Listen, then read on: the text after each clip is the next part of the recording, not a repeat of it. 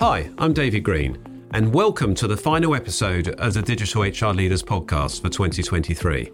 This year has seen plenty of growth and innovation in HR technology, with Gartner reporting earlier this year that 46% of HR leaders had cited HR technology as their top priority for investment. This mirrored research by Unleash, which found that 70% of companies said that they would either increase or maintain their investment in HR technology throughout 2023.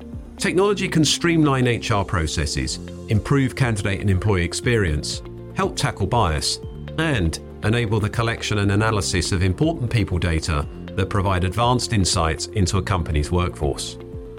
However, despite the immense benefits that these tools can have, research by Deloitte found that over 40% of HR tech implementations fail within the first two years. So today we are going to explore why HR tech can fail to deliver and what we can do as HR and people analytics leaders to ensure a higher percentage of success. Joining me as our HR tech guru for the day is Hebba Youssef, the Chief People Officer at Workweek and the founder of the very popular newsletter I Hate It Here. Hebba has some fascinating insights on the world of HR tech, and as a Chief People Officer herself, is able to provide some astute guidance on ways to deliver a higher success rate of HR tech implementation. So, without further ado, let's kick things off with a brief introduction from the lady herself, Hebba Youssef.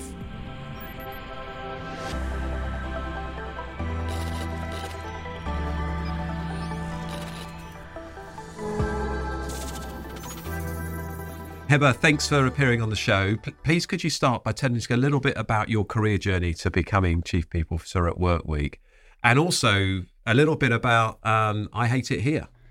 Well, it's it's a good story, so I hope I delight everybody with this. I'm so honored to be here, um, and I can't wait to talk a little bit about my career journey in HR. So, like many HR people, I never wanted to be in HR. I never thought this would be the journey for me, but I ended up on the path. Instead of going into product management, I went on the HR path, which I frequently say people are now my product, which is probably a weird thing to say now that I'm saying it out loud. But I started off thinking that I was going to go work at a tech company to run product management. And I took a, a segue into learning and development, where I led a global learning team for three years, traveled the world, trained um, over I think like a thousand employees by the time I left, and it was a 2,000 person company globally. Um, from there, I went to work at a media startup. I am what I call a startup queen. I have done four startups, and they always are a little bit chaotic when you're in HR. And so I did that for uh, two years and then went on to be a head of people at a fintech company and then ended up at Workweek. And Workweek is a very interesting story because the CEO, Adam Ryan, reached out to me about six months into my previous role. And he said, Hey, I'm starting a company. I don't have a name, I don't have a role, but I think you'd be great at it. I was like, What? You know nothing about me. How would I be great at this role? Um, and we ended up chatting for a little bit. And I said, Honestly, I'm not your person right now. I'm six months into another journey. I need to see that through. A few months later, I noticed that one of my favorite newsletters that I had been reading about fintech had been purchased by Workweek. And so I reached back out just to catch up to see how things were going. And that catch up ended up being scheduled for 15 minutes, lasting an hour and 45 minutes. And at, by the end of it, they said, We would do anything. We want you to come work here, but we also want you to write a newsletter. And I remember at the time thinking, I've never written anything. Why would you want me to write a newsletter? And they said, Your passion and enthusiasm for HR just shines through. And we think if you could write a newsletter the way you talk to us about HR, it would resonate with a lot of HR people. And so I went on accepting the role. And in September of last year, of 2022, we launched I Hate It Here, um, which the name is inspired by the worst fear HR people might have that their employees truly do hate it there. And I think the feeling a lot of HR people have some days where we think, we are in charge of everything. We're managing everyone's emotions. We're dealing with so much that maybe we hate it here too. So that launched last year, and we've crossed over 100,000 subscribers. Wow. Um, I've launched like a podcast, a live event series. I've done live trainings. I've keynoted. It's been quite the journey for the last year. Well, we'll definitely get all the links to that as, as we wrap up at the end, and we'll put those in the show notes for, for people as well. You mentioned you've been in four startups, it can be quite chaotic. So, presumably, a lot of the time, you're effectively setting HR up in those organizations. Yep. The first organization I wasn't in HR, two, three, and four, I was in HR. Um, and it is, you get there and it's, there's no handbook. There are no policies. Nobody has a concept of what HR actually is. Everybody thinks HR is one thing and it's really another. Um, it's so funny. The last two startups I joined, when I said, when they're like, oh, this is Hebba, she's joining for HR, somebody instantly said, oh, HR's here. We can't have any more fun. I remember thinking, like, but I'm a lot of fun. Like why why would you think I'm not fun? But that's what a lot of people kind of think about when they think of HR that it's policies, procedures, I can't do the things I want to do anymore. And the reality is we as HR leaders just want to empower all the employees to do what they've always done and do great work. We're not there to hold anybody back. I mean, we're there to stop you from doing horrible things to employees, but we're not there to stop the fun if the fun is reasonable and safe. So, it's it's been interesting. I think I have a lot of white hairs that you can't see because I've worked at so many startups at this point that every time some I get in, just nothing surprises me anymore. I'm like, "Oh, we don't have a policy for that. Of course not. We don't know how we define a promotion. Of course not. We don't have salary bands. We don't have any sort of equity." So, it's been always fun for me because I love that beginning part. Mm. So, it's different every day. Every day. Oh man, I can't. If someone asks me what my typical day is and I say I wake up at 9 a.m., I think it's one thing. And by 10 p.m., my day has entirely shifted. We've got a lot of HR professionals listening, maybe prospective chief people officers. If you had to say to them one piece of guidance you'd offer to them if they were starting a, you know, starting HR in a in a in a startup, what would it what would it be? I think get really good at prioritizing everybody else thinks something is urgent that is not really probably urgent. And our instincts are, I do think, some of the best out there because we've seen it so many times. And so I think get really good at prioritizing what is necessary to make the business run today, tomorrow, three months, six months down the line, and never let somebody tell you what the priorities are. Yeah, I think it's a great piece of guidance. I think it probably applies to small companies, to be perfectly honest, a lot of HR is about prioritizing because there's so many things you can do. Do the stuff that's going to have the biggest impact on the business and, and on the workforce, frankly, as well. So uh, they're really, really good. So, Hebba, on your weekly newsletter, and I'll say it again, I hate it here. Uh, uh, you recently published an article on, on HR tech stacks. Um, in your view, why is the adoption for HR tech so important for HR professionals? HR, so this whole quarter I've been writing about HR tech, which is really fun for me because I am a tech nerd. Like I love new products, I love exploring them.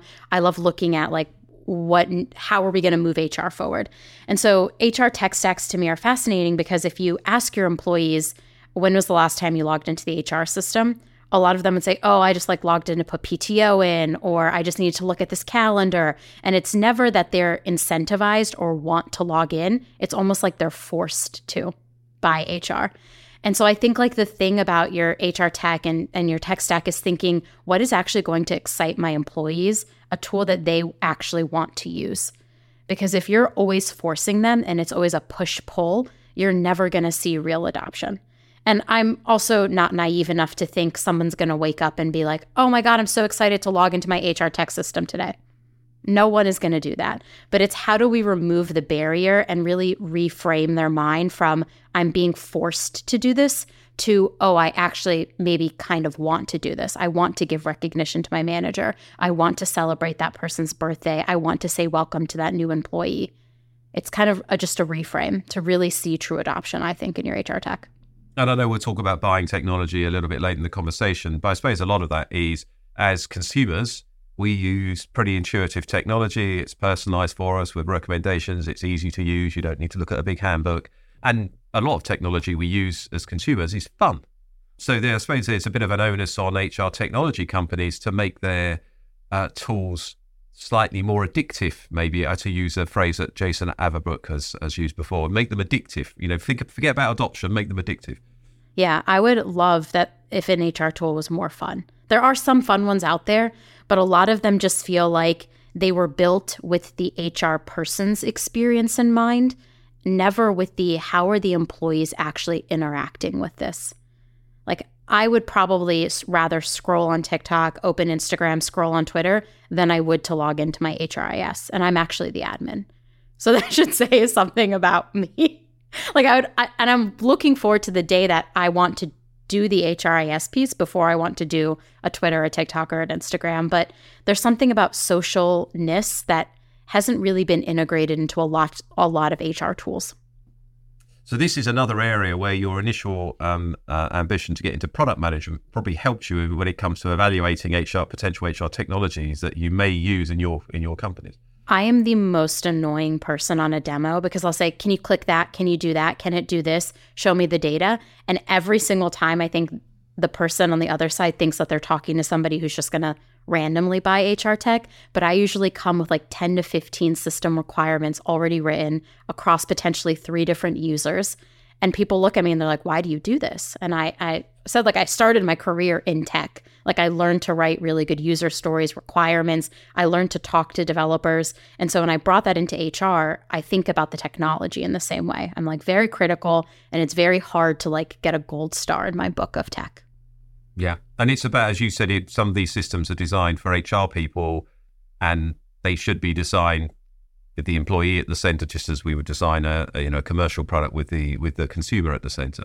Absolutely. I want to make work fun. Like a lot of things about HR are very regulated by the laws and so, like, you, we have to do things regardless. Like, we have to verify an I 9 in the States, but it's how do we actually take that and make that a fun experience for somebody rather than, oh, I'm just filling out paperwork or, oh, I just have to do my review or, oh, I have to submit my PTO. I'm interested to see where the technology goes in the next five to 10 years when we really think consumer first. Yeah. I think you, we definitely need to go along that way.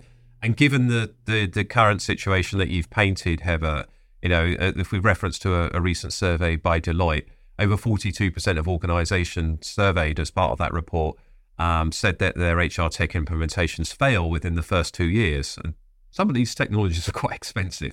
You know, as someone who lives and, and breathes HR, why do you think HR implementations tend to fail? A lot of times, I think HR leaders get buy in from whoever they report to potentially. So I report to our CEO, but I also work closely with like finance. And so in order for me to get buy-in for a tool, I have to get my CEO and my finance people on board to make the investment.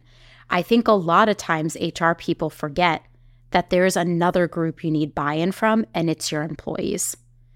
And they're not just going to trust you to say, "Hey, this we rolled out this really cool system. It's going to be so fun for you." They want to feel like they have a say. And so, something that I've been talking to a lot of HR people about is why don't you bring employees to the demo?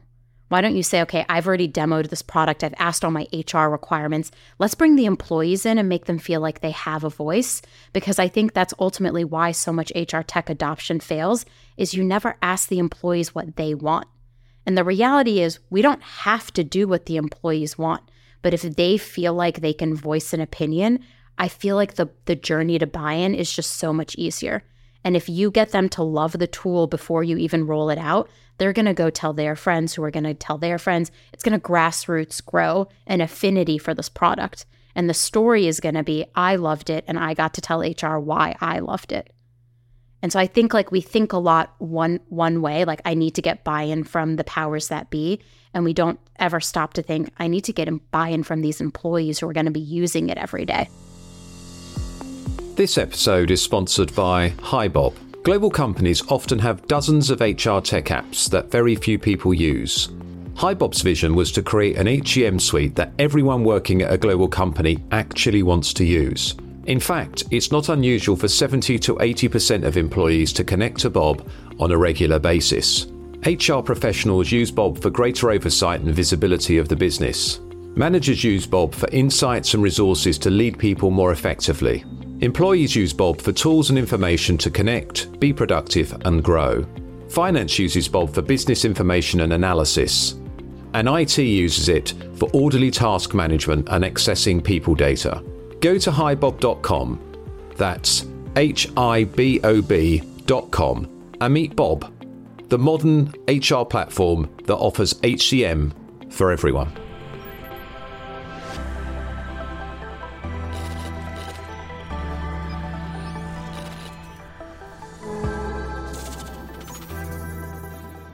What strategies have you found, other than getting employees involved, obviously? What other strategies have you found most effective for encouraging employee buy in and, and engagement with, with new HR technologies? Always asking their feedback. And I don't think feedback is a survey that you always have to do. You could do a listening tour. You could have the managers ask. You could have other people on your team deployed to different departments to ask. I think getting their feedback is really important. And I think a lot of times employees don't feel heard. And so to solve that problem, you just have to ask them. And it it takes asking them more than once. Like they're not instantly going to open up. I just think the the inherent distrust there is with employees towards HR makes them hesitate when they need to tell you something. And so I think if you can do your best to build a trust with them and say, I, I honestly want your feedback, I want your opinion. And that means the second you roll it out, maybe at the three month mark, maybe six month, even at your renewal, asking for feedback about the tools they're using and why goes a long way, in my opinion. I just think like there's something to be said about your employees trusting you. And if they're coming to you with feedback, you have to listen. And have you done any work in the past around sort of understanding different personas of employees and how they might use the tool slightly differently at all? Yeah, when I write my requirements, I actually write usually for three groups. I say, like, as a manager, I need to be able to do X, Y, and Z. As an employee, I need to be able to do X, Y, and Z. And then it's always as an executive, I need to be able to see my skip level, just dr- drill down into my department. I'm always thinking about those different personas because what everybody wants out of the system is different. And what everybody needs is also different. And so being able to tackle those like three main groups, maybe you have four, maybe you have five, being able to get feedback from every persona out there is super important. No, that's a really good point. And as you said, again, it talks to that adoption process because employees use it, but managers don't. And that's mm-hmm. not good. And if oh, employees yeah. and managers use it, but leaders aren't looking at it, then that's probably not very helpful either. So you said managers, and it like st- made something go in my brain. But I was just thinking, um, your managers also bringing them on board earlier, the better, because they're the people who are really driving the behaviors and impacting your employees day to day. I read this amazing stat somewhere. I need to go reference it, but that the manager has your manager has more of an impact on your mental health than your partner. So you're at home with this person all day long, and somehow your manager, who you're at work with all day long, has a bigger impact on your life. And so, if I'm thinking about tech and process and adoptions, an area, if you just go straight for managers and you also get their buy in, you also explain to them it's part of their job to like help you get adoption on the system. I think then you'll see more employees adopting the tech and following the processes as well.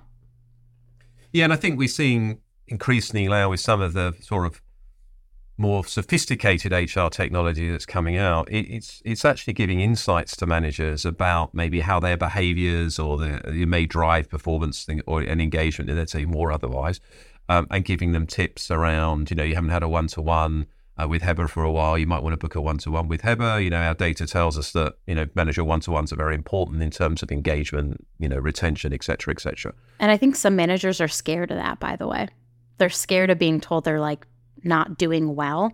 And so then they avoid. What happens is like a lot of people are scared to give feedback, so they avoid.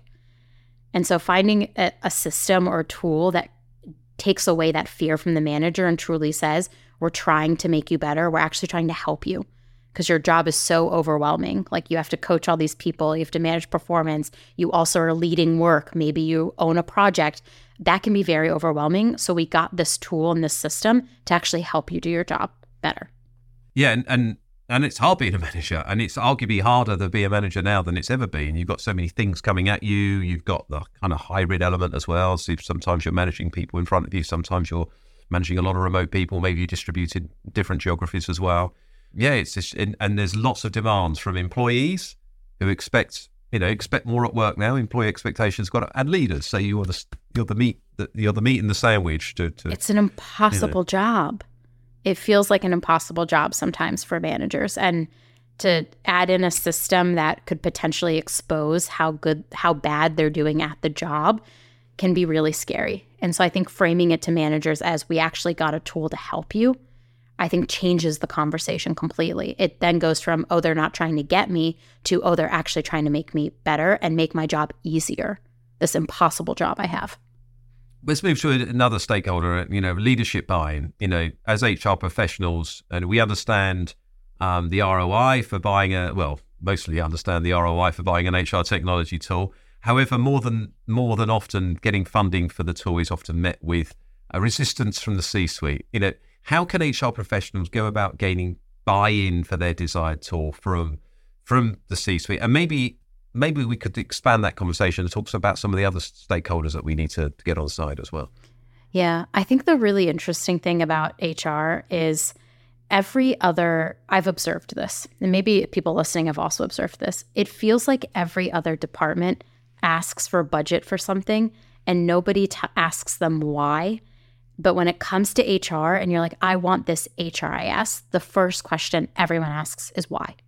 And everyone wants to give you an opinion on it. And some days I'm like, you don't ask our sales team why they need Salesforce to sell why would you ask me why I need an HRIS to help effectively manage our employee experience?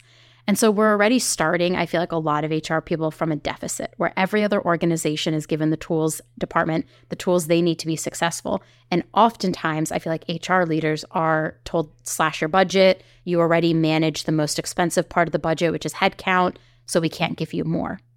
But I think that is so short sighted because at the end of the day, how productive and successful your company is going to be comes down to your employees. And if you give them the tech they need to be successful, and on the flip side, give your HR team the tech they need to spot potential retention issues, to spot performance issues ahead of time, you become even better as an organization. And so I think like I can't talk about getting buy-in without even acknowledging that like everybody else seems to get it and we seem to be the last people who get approved. The second piece of that buy-in is always connecting it to the why. So if you have a CEO who's very business oriented, like they are thinking about the livelihood of the business because it is very much their company, their founder, it's their, their CEO. I think connecting back the why you need the tool to how you can help the business perform is the most important thing you could do. And I don't think that's truly revolutionary. But I think a lot of HR people forget to say, they forget to say, I need this tool, not just because my life is going to be easier, but because I'm going to be able to spot potential retention issues before an employee chooses to leave. Oh, and by the way, if that employee chooses to leave, on average, it actually costs me three to four times their salary to replace them. And so I think when HR becomes the more data minded organization, deeply aligned with finance about actual cost to the business, I find the buy in then is a lot easier. Because you have a CEO that says, oh, she has thought about all of these things and we're going to actually save money. And I think the other part of buy in that's incredibly hard is you don't instantly see the impact of an HR software. So you don't implement a tool and then all of a sudden tomorrow everyone's engaged. That's completely unrealistic. And so I think setting those expectations correctly, like I'm going to implement this system in three months, here's a milestone we're going to meet. In six months, here's a milestone. In 12 months, I'm actually hoping our retention goes up and our engagement goes up. And here's how I'm going to do that using this system. But I think setting the stage very clearly that this is a thing that is going to take potentially six months to even see the needle move a little bit then makes the, the stakeholders more rational about the decision they're making and better informed. And I'm guessing some of the other stakeholders you need to work with, particularly the startup, obviously your your technology and IT team, maybe legal. Um, I don't know if you could talk to maybe those stakeholders or maybe other stakeholders that you would you would work with actively on this. I think there are always like when I start any project, the first column I always have is key stakeholders. It's like, who do I need final sign off from? That's like step one. Step two is like, who do I need everyone's opinion on it? And that's where like legal, IT, potentially your engineering, like there's a lot of people that you have to think through getting their buy in on it. And legal is a big one, always making sure that they understand what we're doing with the, da- the data in the system. Like they need who has access to it what are we going to do? What are we liable for? That's really important. Your IT team making sure that you can integrate it in a way that's like easy and simple. Is there SSO? Like, are you moving it into another system? Does it integrate with that system? How do the APIs work together? So, thinking through that as well, super important. But I think from there, like, always having your list of who is my second tier people to get all of their thoughts and feedback on is really important. And that's where people like legal, like IT, even your managers come into play because you're going to want their opinions on is this feasible? And I think as HR people, sometimes we think like we know everything. Like we've used this tool so intensely, like we can anticipate everyone's feedback and movement. And it's so short sighted because the rest of the teams are going to expose things that might never cross my mind. No, no, really good. And we've already you already talked about employees as stakeholders as well. And I guess one other one would be, um, depending on the size of your organisation, if you have one, uh, the procure, a procurement department, you know, being close with your procurement partner in terms of if we're going to go out with an RFP, making sure you get the specifications right, et cetera, et cetera. Yeah. At a startup, less people involved, totally. When you're at a bigger organization, I've also gone through that process of securing software at a bigger organization, and there are more hoops to jump through. Like at this point at a startup, I get to say, I want this software, and I maybe get, have to ask like four people what they think. At bigger organizations, you're looking at a longer time horizon. And I also think the one important group of people who I always stay super close to is our finance team. I will buddy up to any finance department because they are also going to tell me how does this tool scale? Like I can do the simple math, but they're going to be the ones who tell me if we add 50 people to our headcount next year, our software also goes up. And that's another thing I think a lot of people don't think about. They'll implement a costly software, find themselves rapidly scaling, and then saying, oh, wow, this I can't manage this budget anymore. It's too much. We hope you're enjoying this episode of the Digital HR Leaders podcast. If you are looking to continue your learning journey, head over to myhrfuture.com and take a look at the My HR Future Academy it is a learning experience platform supporting HR professionals to become more data driven, more business focused, and more experience led. By taking our short assessment, you will see how you stack up against the HR skills of the future. Then, our recommended learning journeys guide you every step of the way, helping you to close your skills gap, deepen your knowledge, and press play on your career.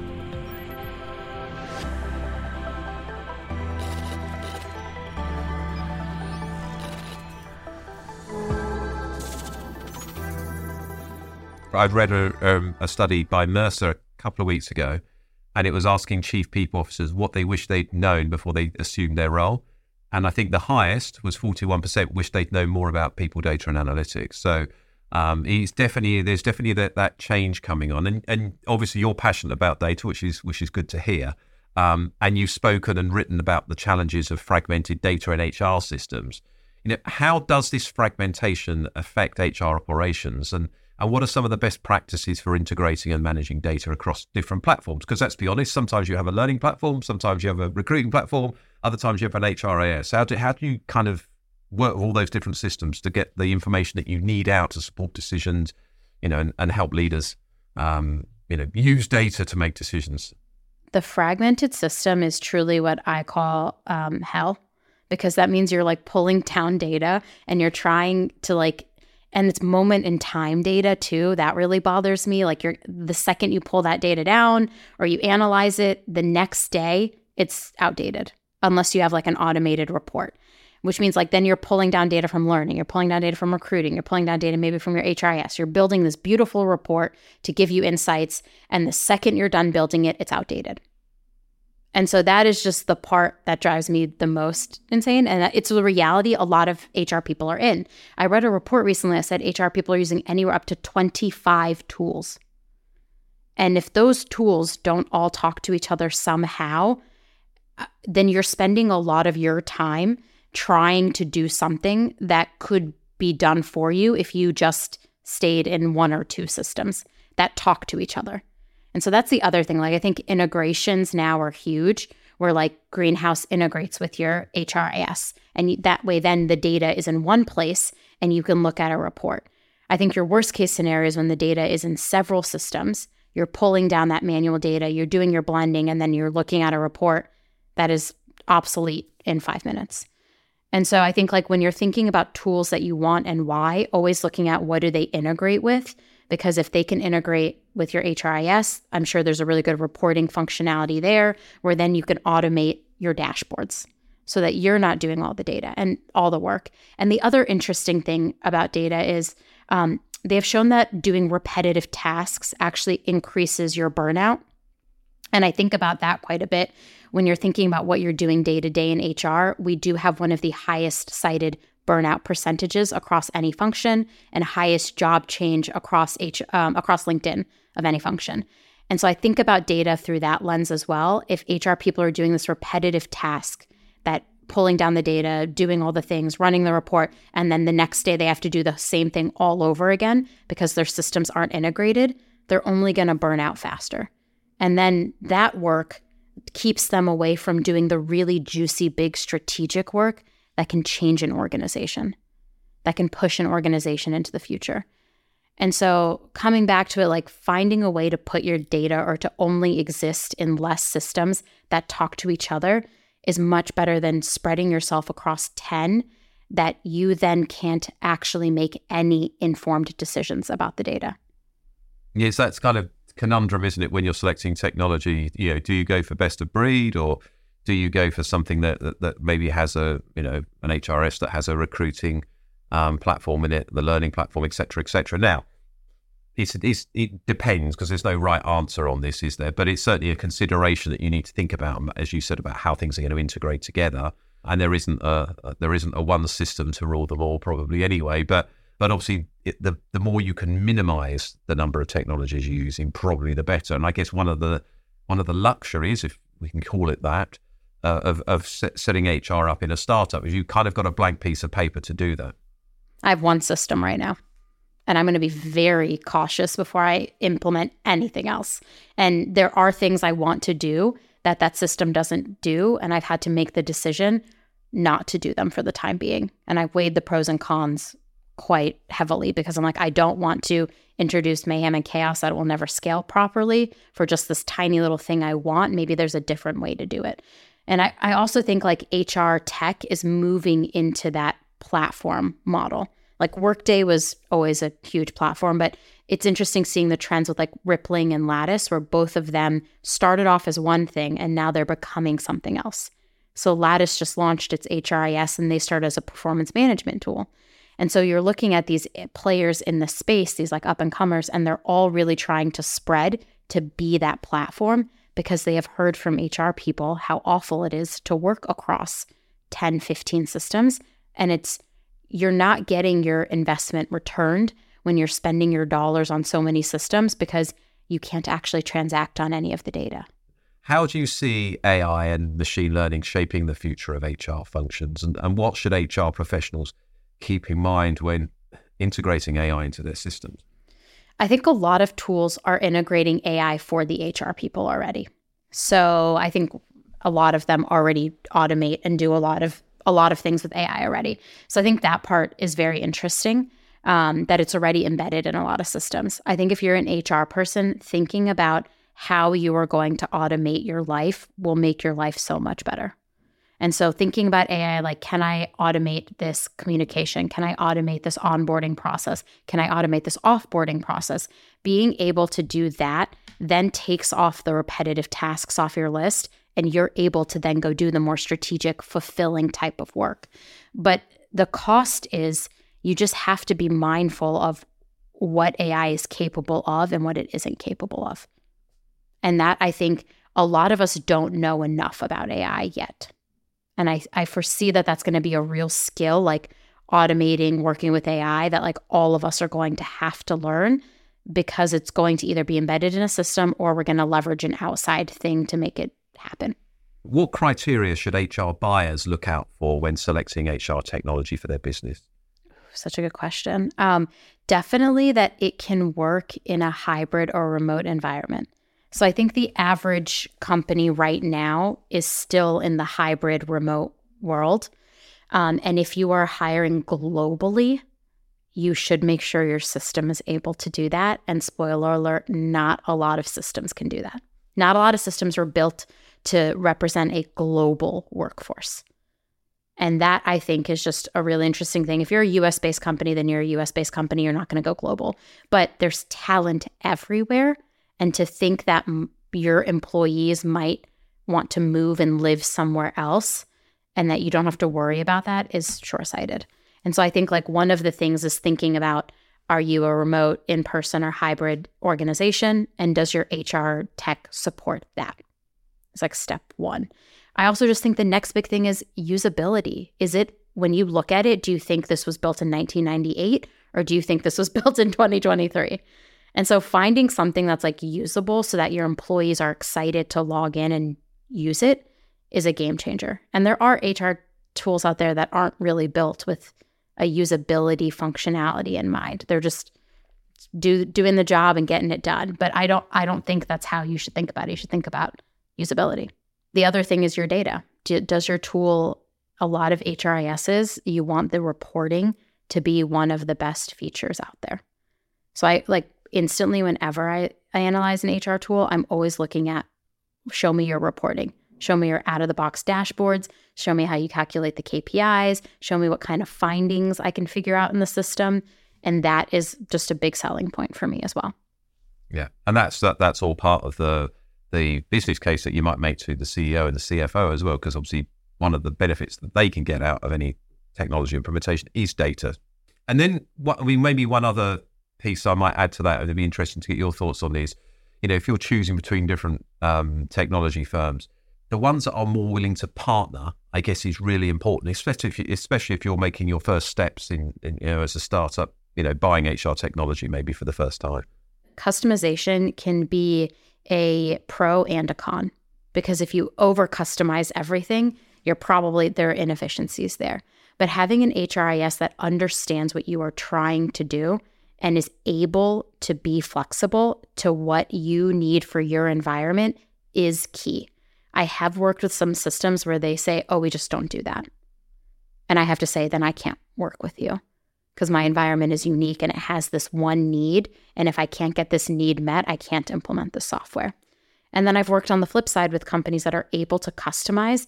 And then it really feels like the system is actually built for your organization rather than you're trying to fit a square in a round peg because that's what it can feel like sometimes with HRIS is, oh, why are we doing this? This is not a company standard.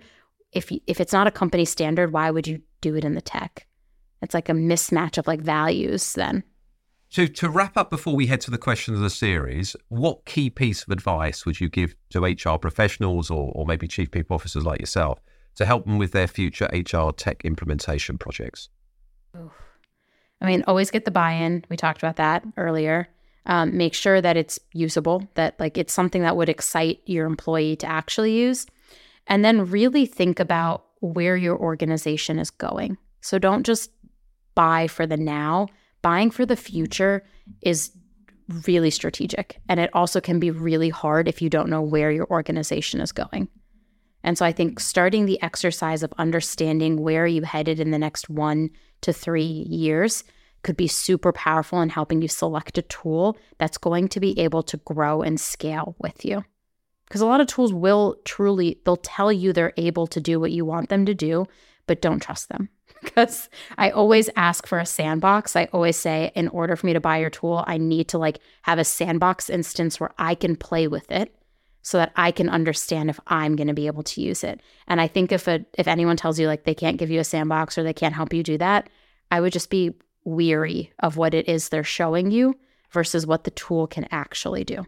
So Hebba, we've we've we've proved to the the question of the series. So this is the one we're asking every guest on on this series of the Digital HR Leaders podcast, and it's our last episode before Christmas. So you get to have the final say. so as we approach the end of 2023, what do you think will be the key priorities for HR as we head into 2024? Retention.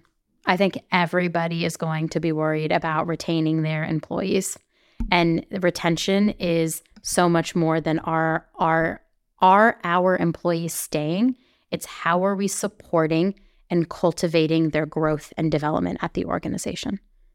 Because I think we just went through a massive, a very interesting three years of massive hiring. Then we did the layoffs. Then people are cutting budgets. I think the thing people are going to be most focused on in 2024 is how do I keep my talent? Because that is talent you have invested in money, time, and resources. And to replace them, it'll cost three to four times their salary. And so I think every HR leader right now is wondering what do, what do I have to fix to keep these employees here and happy and engaged? So we may hear, I, I dare to say it in case we do, the Great Resignation Part Two. Part two. I Part two. I don't know if people are going to be leaving as much. I think a lot of people are going to stay put until the market settles a little bit. Yeah. But that yeah, staying put can still really hinder your organization. Yes. So you have to continue to think about, yep, how do I enable the people who want to stay or are being forced to stay? How do I still get the best work out of them? So, Hebba, for our listeners who'd like to connect with you or follow the work that you're doing at I Hate It Here, how can they get in touch with you, uh, find out more what you're doing at Workweek, and subscribe to your newsletter and find out more about your podcast? I love it. Um, you can find me on LinkedIn, Hebba, H E B B A, Youssef. Obviously, my name is in this thing. Um, and you can subscribe to I Hate It Here. Honestly, you could just Google I Hate It Here, and it's the first thing that comes up. I have won SEO. It was the highlight of my day when I Googled it, I was number one. But you can Google it and subscribe to the newsletter. And congratulations on reaching 100,000 subscribers in such a short period of time. That's that's very impressive. So uh, Thank you. I'm honored. Well, you've prompted me to go and check it out a little bit more. So I will certainly be doing that over the Christmas holidays. And other than that, Hebba, I just want to say a huge thank you for um, sh- sharing your time and, and expertise with listeners. Really enjoyed the conversation. Thank you so much for having me. I had a blast. That's all for today's episode of the Digital HR Leaders podcast. I hope you found the discussion insightful and learned something new about delivering successful HR technology implementations. If you did enjoy the episode, please don't forget to hit the subscribe button and leave us a five star rating on your preferred podcast streaming channel so that we can keep producing the show. For more from us at Insight 222, sign up for our weekly newsletter by going to myhrfuture.com, where you can get weekly updates on the latest trends in the HR and people analytics space. Thank you for tuning in and for your support throughout the year. The Digital HR Leaders podcast will be back with some special guests on January the 16th when we will kick off the year by discussing the outlook for people analytics and data driven HR in 2024. Until then, take care and stay well. I wish you all happy holidays, Merry Christmas, and a Happy New Year.